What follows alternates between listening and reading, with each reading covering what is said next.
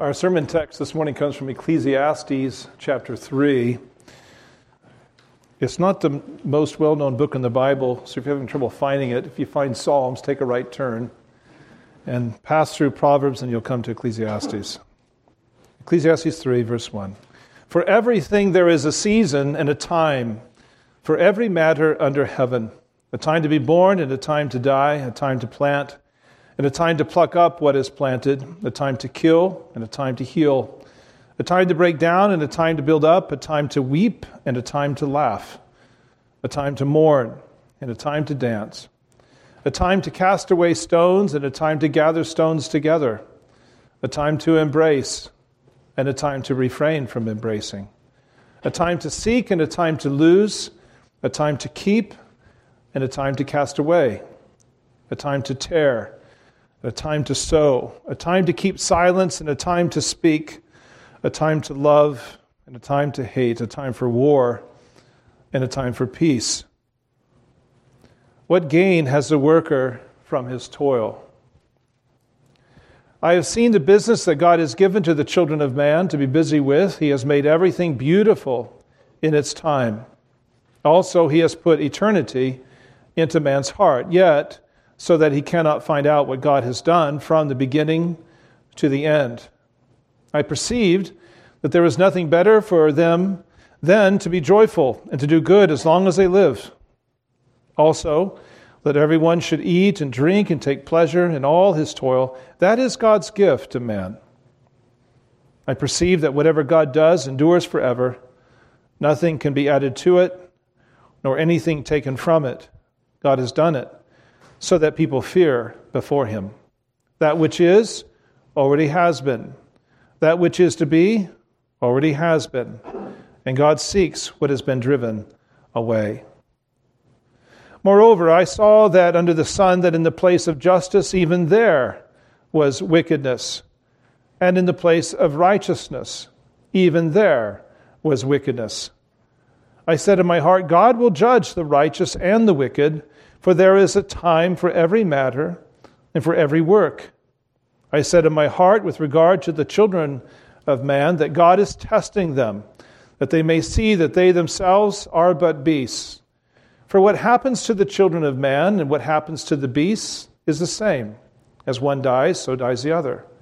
They all have the same breath, and man has no advantage over the beasts, for all is vanity. All go to one place. All are from the dust, and to dust all return. Who knows whether the spirit of man goes upward and the spirit of the beast goes down into the earth? So I saw that there was nothing better than that a man should rejoice in his work, for that is his lot. Who can bring him to see what will be after him? Let us pray. Our gracious God and our Father, there are times we open Scripture and we are at a mystery as to these words. Why is this passage in Scripture? What does it have to do with me? And yet we read that all Scripture is God breathed. All Scripture is useful for us to teach us, even to rebuke us and correct us and to train us in righteousness.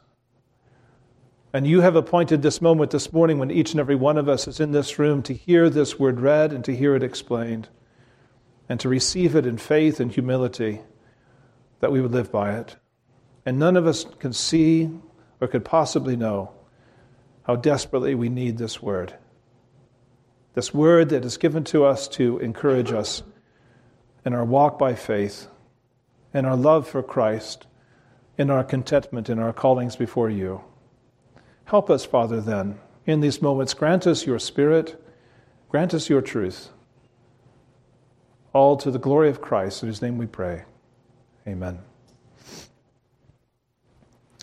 So, what season is it?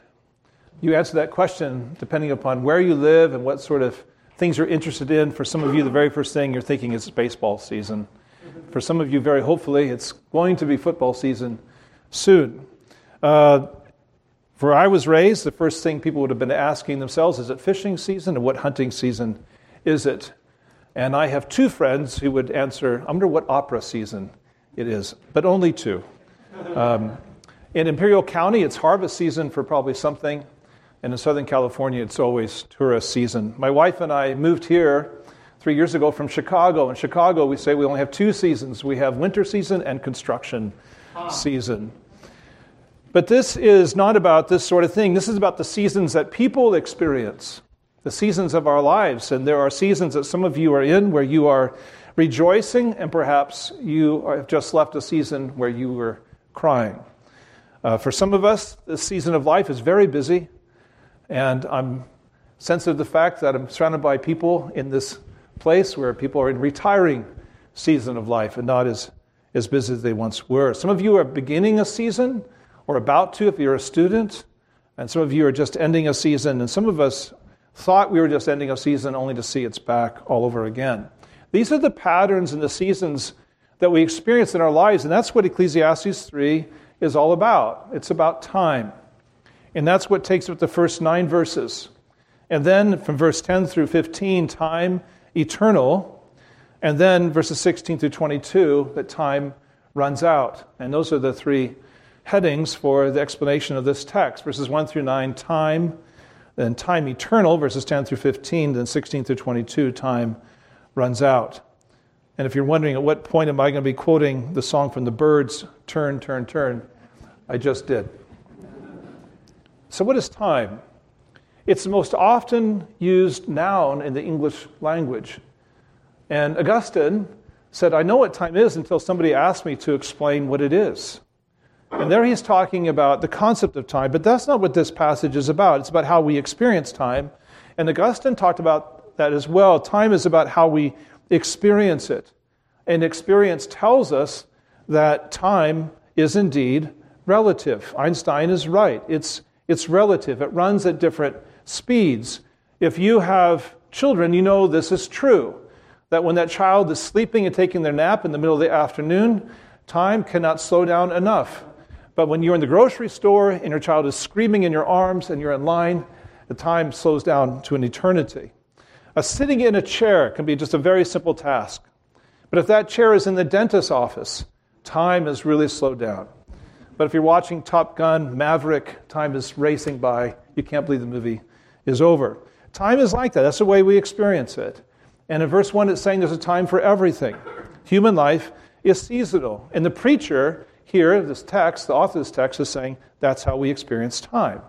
That's how we experience events in time.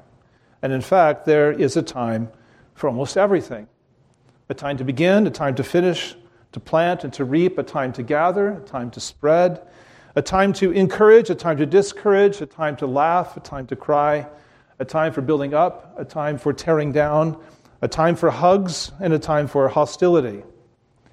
But you notice that these represent this list of these things polar ends.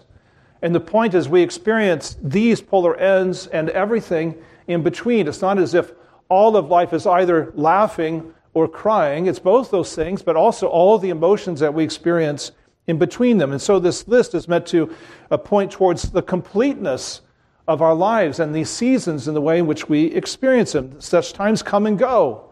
And you and I are caught in these seasons and the things in between. But the point it's making here by this poem is that these are the seasons that assault us in one sense, that you and I cannot do anything about it. We kind of find ourselves in them. In other words, we're not in control of these seasons. You and I are not the author of these seasons, and we do not have a, a blueprint for life that God says, in three months you're about to enter this season. That's not our perspective. That's not how we experience time. We can't see it that way. It's almost like it has a, a tyranny roll over us.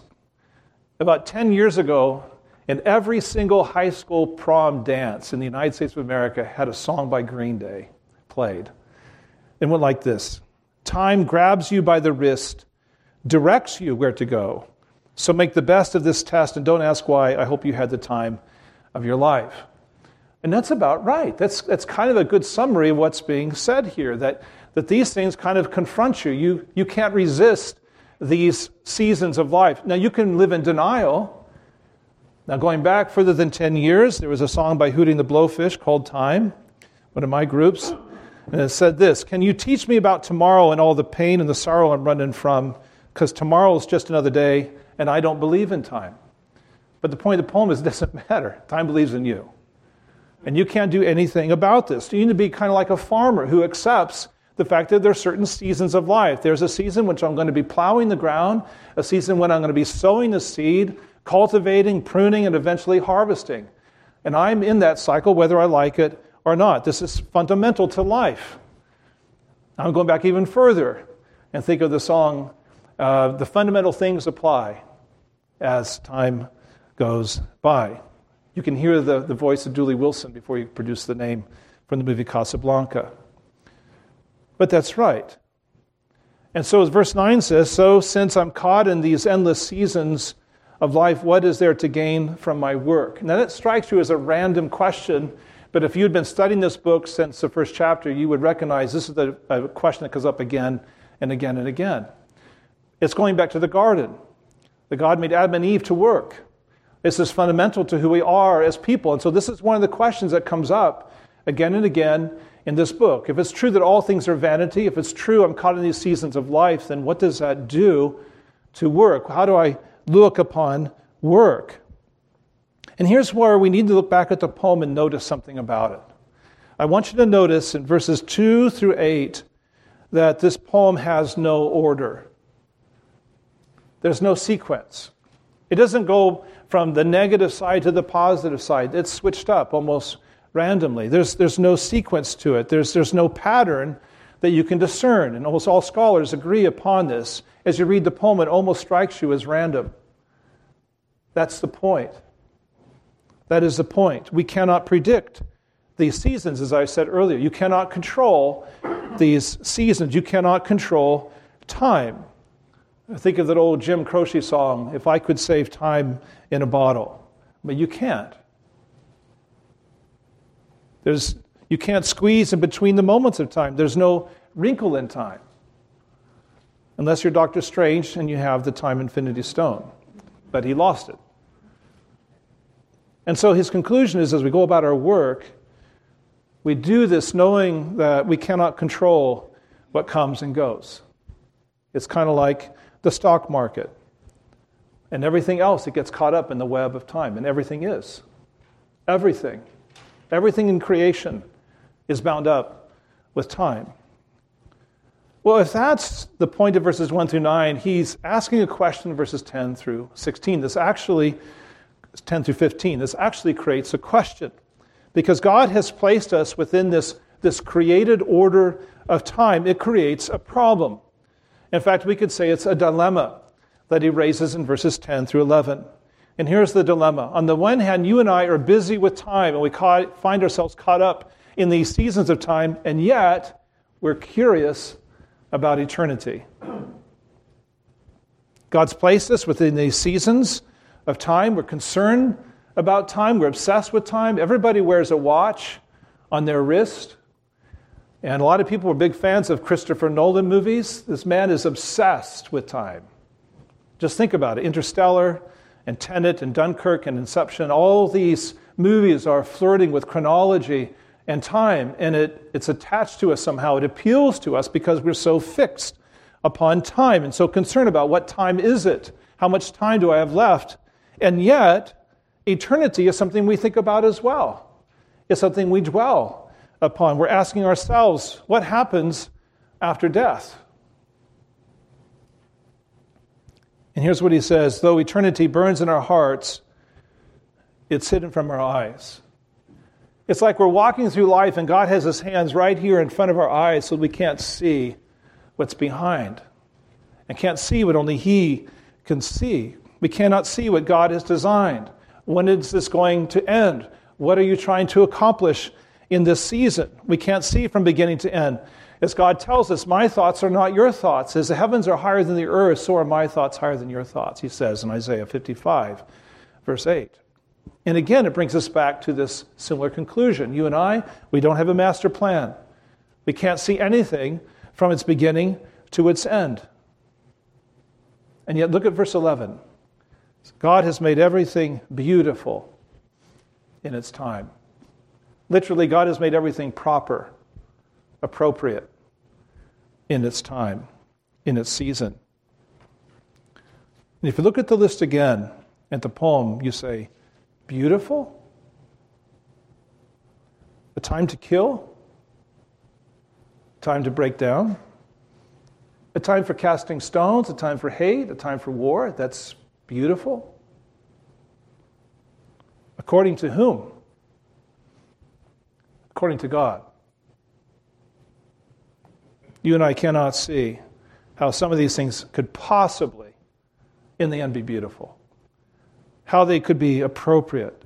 How all this is going to work out in God's timing. Well, there's two conclusions he reaches. The first conclusion is in verses 12 to 13. The second conclusion is in verses 14 through 15. Here's the first conclusion, verses 12 to 13. Be happy and take pleasure as long as you live. That's a gift. The days that you have, the moments God has given to you, this is a gift. And it's okay to enjoy the fruit of your hands as long as you lived. To see a good plan come together, you had your team at work, you planned it, and it really was executed well, it came together, you can take pleasure in that. Managing something into success, that's okay to enjoy that. You make something, construct something with your hands, or paint something, or design something, and it's okay to enjoy that as long as God gives you that time. And it's okay to enjoy the very simple things to eat and to drink, to do good, to savor life in those moments God gives to you, that's okay. You should seize upon those things and enjoy them. That's one of the conclusions because that's what you see, that's what you have, what God has given to you. When Oliver Wendell Holmes reached the age of 94, he decided to learn Greek. And somebody said, Why do you, does a person learn to learn Greek, want to learn Greek at the age of 94? And he said, Well, it's now or never. That's the right attitude. That's exactly what he's saying. But there's a second conclusion, and we've already hinted at it in verse 11. And it's the conclusion that we're, we're facing our limits. We're bumping up against the limitations of what we can see and understand and know, as opposed to God who is unlimited. The very nature of the works of God is that they endure. They endure. That you can't add to them, you can't take away from them because they're His handiwork. And this is why people worship God. This is why they fear Him, as He says. And it's the very nature of life as well that that which is already has been. What is to be already has been. That's another refrain in this book. It's the nature of life that nothing can break the loops of life or these seasons that we have in life. The more things change, the more they stay the same, somebody has said. Or my favorite song from Carly Simon Nothing stays the same, but it's coming around again. And that's the way we experience life. It's the way it looks to be to us. But in all of this, God does what you and I cannot do. Look at this phrase He seeks what has been driven away. This is a beautiful phrase. This word seeks means to go and search for something that is lost, to go and get it, gather it together. You should be thinking of a shepherd after that lost sheep. And so, in the context of these verses, what it's saying is here's the point there's so much that you and I do not remember thoughts, memories that are lost, good ideas that just seem to wander away. We can't grab them and pull them back. And there's all kinds of details that in life that strike us as insignificant and don't matter, so we just simply forget about them. But they were significant. And they're not lost to God. And by seeking them, it's saying here, God fetches each of these back home. And someday, what God is going to do is He's going to corral together all these things that were lost to us, all these memories, all these things that faded over time. And perhaps what He will show us is the meaning of all these things that did not make sense, pieces that struck us as random or insignificant or lost. It's again, it shows us this great contrast between the fact that we are so limited in what we see, but God is not limited in this way.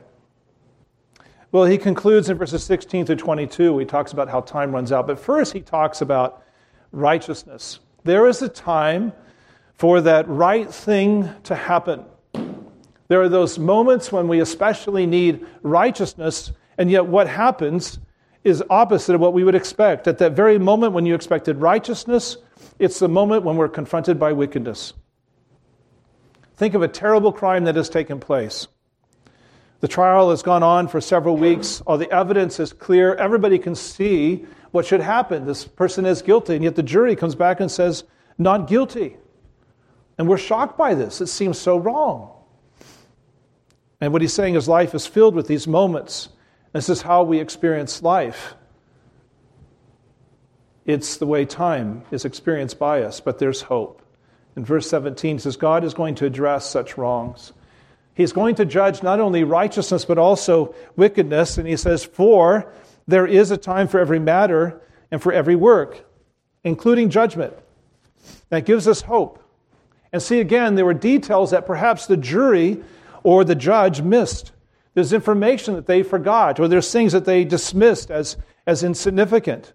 But God did not miss those things. God does not forget those things, and they are not lost upon Him. Neither is the significance of those things lost upon Him. And He will make it right one day. But until then, until then, He says, this is a test of our faith. Can we trust Him for that? Even when things strike us as so absurd, can we trust Him for this? And he concludes with this great silencer of death when time runs out.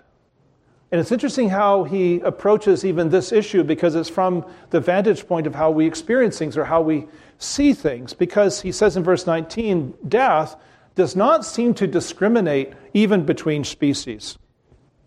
Everything that has breath eventually dies. As one dies, so dies another. There's no advantage. Dust returns to dust. That's how it seems. And judging by appearances, who knows where life goes after? Who says that animals have souls? Who knows where people go? And here again, this is the test of faith. Is this really the case? Is there really only death? Is it true we're just dust in the wind? If this is true, then we need to enjoy the time that you have, enjoy the work that you have, rejoice in it. This is your portion because he concludes in verse 22 nobody knows what follows. You and I cannot see the beginning, and we cannot see how it ends.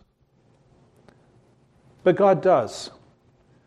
And that's the point of this text. What we cannot see, this is what, what God sees. And even though this poem kind of falls out in this, in this random sort of order and content, this is not the way it is for God. There's, there's truly nothing arbitrary. And in fact, it's appropriate to say that nothing ever happens to us, nothing ever randomly falls in our steps. Everything is directed towards us and for our good. Romans 8:28 says that we know that for those who love God, all things work together for good, for those who are called according to his purpose. Now, I don't know what season of life you're in right now. I don't know you. But I can say this based upon this passage this season is not random. And that God knows. And this is most important of all, He knows better than we what is best. And my encouragement to you as a brother in Christ, based upon this scripture, is do not be frustrated. And do not lose heart. The trust in Him, this God who sees everything from its beginning to its end and everything in between. And all of this is consecrated in order to bring about the plan that God had for you from the very beginning. To bring everything into your life at just the right time, at just the right measure, and in just the right way, as only a loving Father in heaven can do. And no matter how dark these days might be, it's God who brings light out of darkness. No matter how uh, miserable things might be at the, at the moment, God is one who is able to consecrate that and bring joy out of misery. This is a God who literally brings life from death. This is what he does. And these seasons of, of temptation that are so frustrating to us. He's using those, those temptations to make us wiser to the enemy and to our own sin and flesh. And these failures that you and I encounter as we stumble and fall down again, it's so humiliating. And that's exactly the purpose. They are meant to humble us, that we would look to Him more frequently. These afflictions that we suffer that seem so utterly pointless to us, these are the very things that He uses that we would depend upon Him more and more and more. And the sufferings that we endure, God says, these are His special prizes to produce character in His people, that that character would produce endurance, the very mark of His people who persevere by faith. God has created every season as beautiful for its time. That's why James 1 says, when these trials come, let steadfastness have its full effect.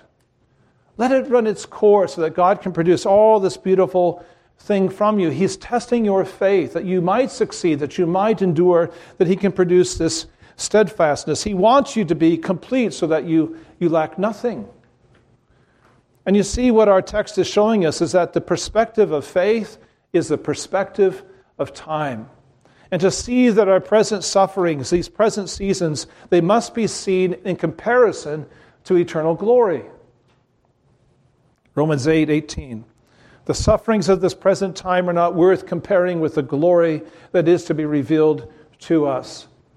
Or 2 Corinthians 4 17. This light, momentary affliction is preparing for us an eternal weight of glory beyond all comparison, as we look not to things that are seen, but to the things that are unseen, the things that are eternal. You and I cannot see it. And that's why we trust God for it. That's why, as the psalm tells us to do, the wait upon the Lord in this season. Because you see, there is a completeness to our salvation from beginning to end and everything in between, and God has ordained all of it. That's why Romans 8 says, Those whom he foreknew, he also predestined. And those he predestined, he conforms to the image of his Son. And those he predestined, he has called. Those he has called, he has justified. Those he has justified, he has glorified. From beginning to end, it's all of him that we can trust in Christ for all of it. He is the forerunner and the finisher of our faith. As we read earlier, He is the Alpha and the Omega, the first and the last, the beginning and the end. He's Lord over everything, all of it. And all of it is beautiful, consecrated by Him for our sanctification and for our glory. What a marvelous word this is for us. And it gives us perspective on time and seasons of life. But I've not told you the most amazing thing of all about time. And it's a reminder of the gospel itself that it was the Lord Himself who condescended to us. The eternal Son of God entered time. Galatians 4 says this When the fullness of time had come, God sent forth His Son you see, everything is in its right season. That means everything. That even applies to the Son of God. That there was a time for him to be born and take on our nature. There was a time for him to seek and to save the lost. There was a time for him to heal and a time for him to love. And this is why he took our nature upon himself. He was eternally divine, took our nature upon himself. And what's interesting is that we read in the Gospels of the earthly ministry of Christ. And it shows us this self consciousness of Christ. He knew exactly every season, he knew exactly every right moment. And again and again, we see this refrain where he would say, My time has not yet come. Think of the wedding feast in Cana. And his mother in, involves him and says, They've run out of wine. And what does he say to her? Why are you involving me? My time has not yet come. Or think, think of the time when the crowd wanted to stone Jesus, but they were unable to do so because Scripture tells us his time had not yet come. Or early on in the Gospel of John, his brothers say to him, You need to go up to the feast and make a name for yourself. That's the way that it works. And Jesus says this in response Any time is good in your eyes, but my hour has not come. But when it comes to the eve of his passion, he says, My time has come. The time had come for him to suffer an agonizing death on the cross and to die for you and for me. And in John 12, 27, he prays this. He says, Now is my soul troubled. And what shall I say? Father, save me from this hour? But for this purpose, I have come to this hour. His time had come. It's an amazing thought that Christ, the eternal Son of God, the one who is sovereign over all rule, authority, and power and dominion, the one who is Lord, sovereign Lord over all space, even over all time. Even for him, there's this time for every season. And just as there was a time for him to be born, there's a time for him to die. A time to bless, but now is a time for him to be cursed. There was a time for him to heal. Now it is a time for him to be afflicted. There was a time to rejoice, but now for him it is a time to weep. A time when he would comfort, but now it is a time for him to be condemned. It's the reason why Christ came. The whole purpose of his life, it was the right season. We should never, ever think of Christ as the helpless victim. We should never, ever think of him being the wrong guy in the wrong place at the wrong time. This is exactly how it's supposed to turn out. All the ages turn upon this one moment in time, this hour of darkness. But it's not just an hour of darkness, it was an hour of darkness consecrated to be an hour of redemption. The cross is a time to die, but it's also a time to defeat sin and to set sinners free so their sins would be forgiven of them and washed away. And just as there is a time to die, there's also a time to rise and for Christ to gain the victory over death and to win eternal life. And just as there was a season for Christ to be humbled and to die, now there is a season for him to be exalted and to bring life and blessing. Now is the time for the great silencer of death to be silenced, and for the devourer to be devoured, and for captivity to be taken captive through our resurrected Lord Jesus Christ. It's Christ who holds the keys to death and Hades. And it's Christ who gets the last word on your life. He is the Alpha and the Omega. He's the first and the last, and the beginning and the end. And time is now His servant. It's used by Him. It bows before Him so that all things work together for your good that he who began a good work in you, he will carry it on to completion so it will fulfill all of its purposes. And we do not always experience time that way, but we will. You just have to wait and see. Let us pray. A gracious God and Father, we bow before you as those that you have placed in this place that you have placed in this time, this time in the history of the world, but also this season of our own lives. And we bow before you, Father. We humble ourselves and ask that you would help us to look to Christ in faith and not to complain, not to doubt, nor to be disheartened, but to look to Christ who is sovereign and to believe that just as he can wash away our sins, so also he can consecrate these days and these moments. And so, Father, continue to strengthen us and help us to look to the things that last, not the things that will burn. To look to the things of eternity, not to the things that are momentary. And to trust you for all of them. We thank you for the peace that you give to us. Help us, Father, as we go from this place, to think carefully upon these things and how dear they should be to us and how they apply to us. We pray all this in Jesus' name. Amen.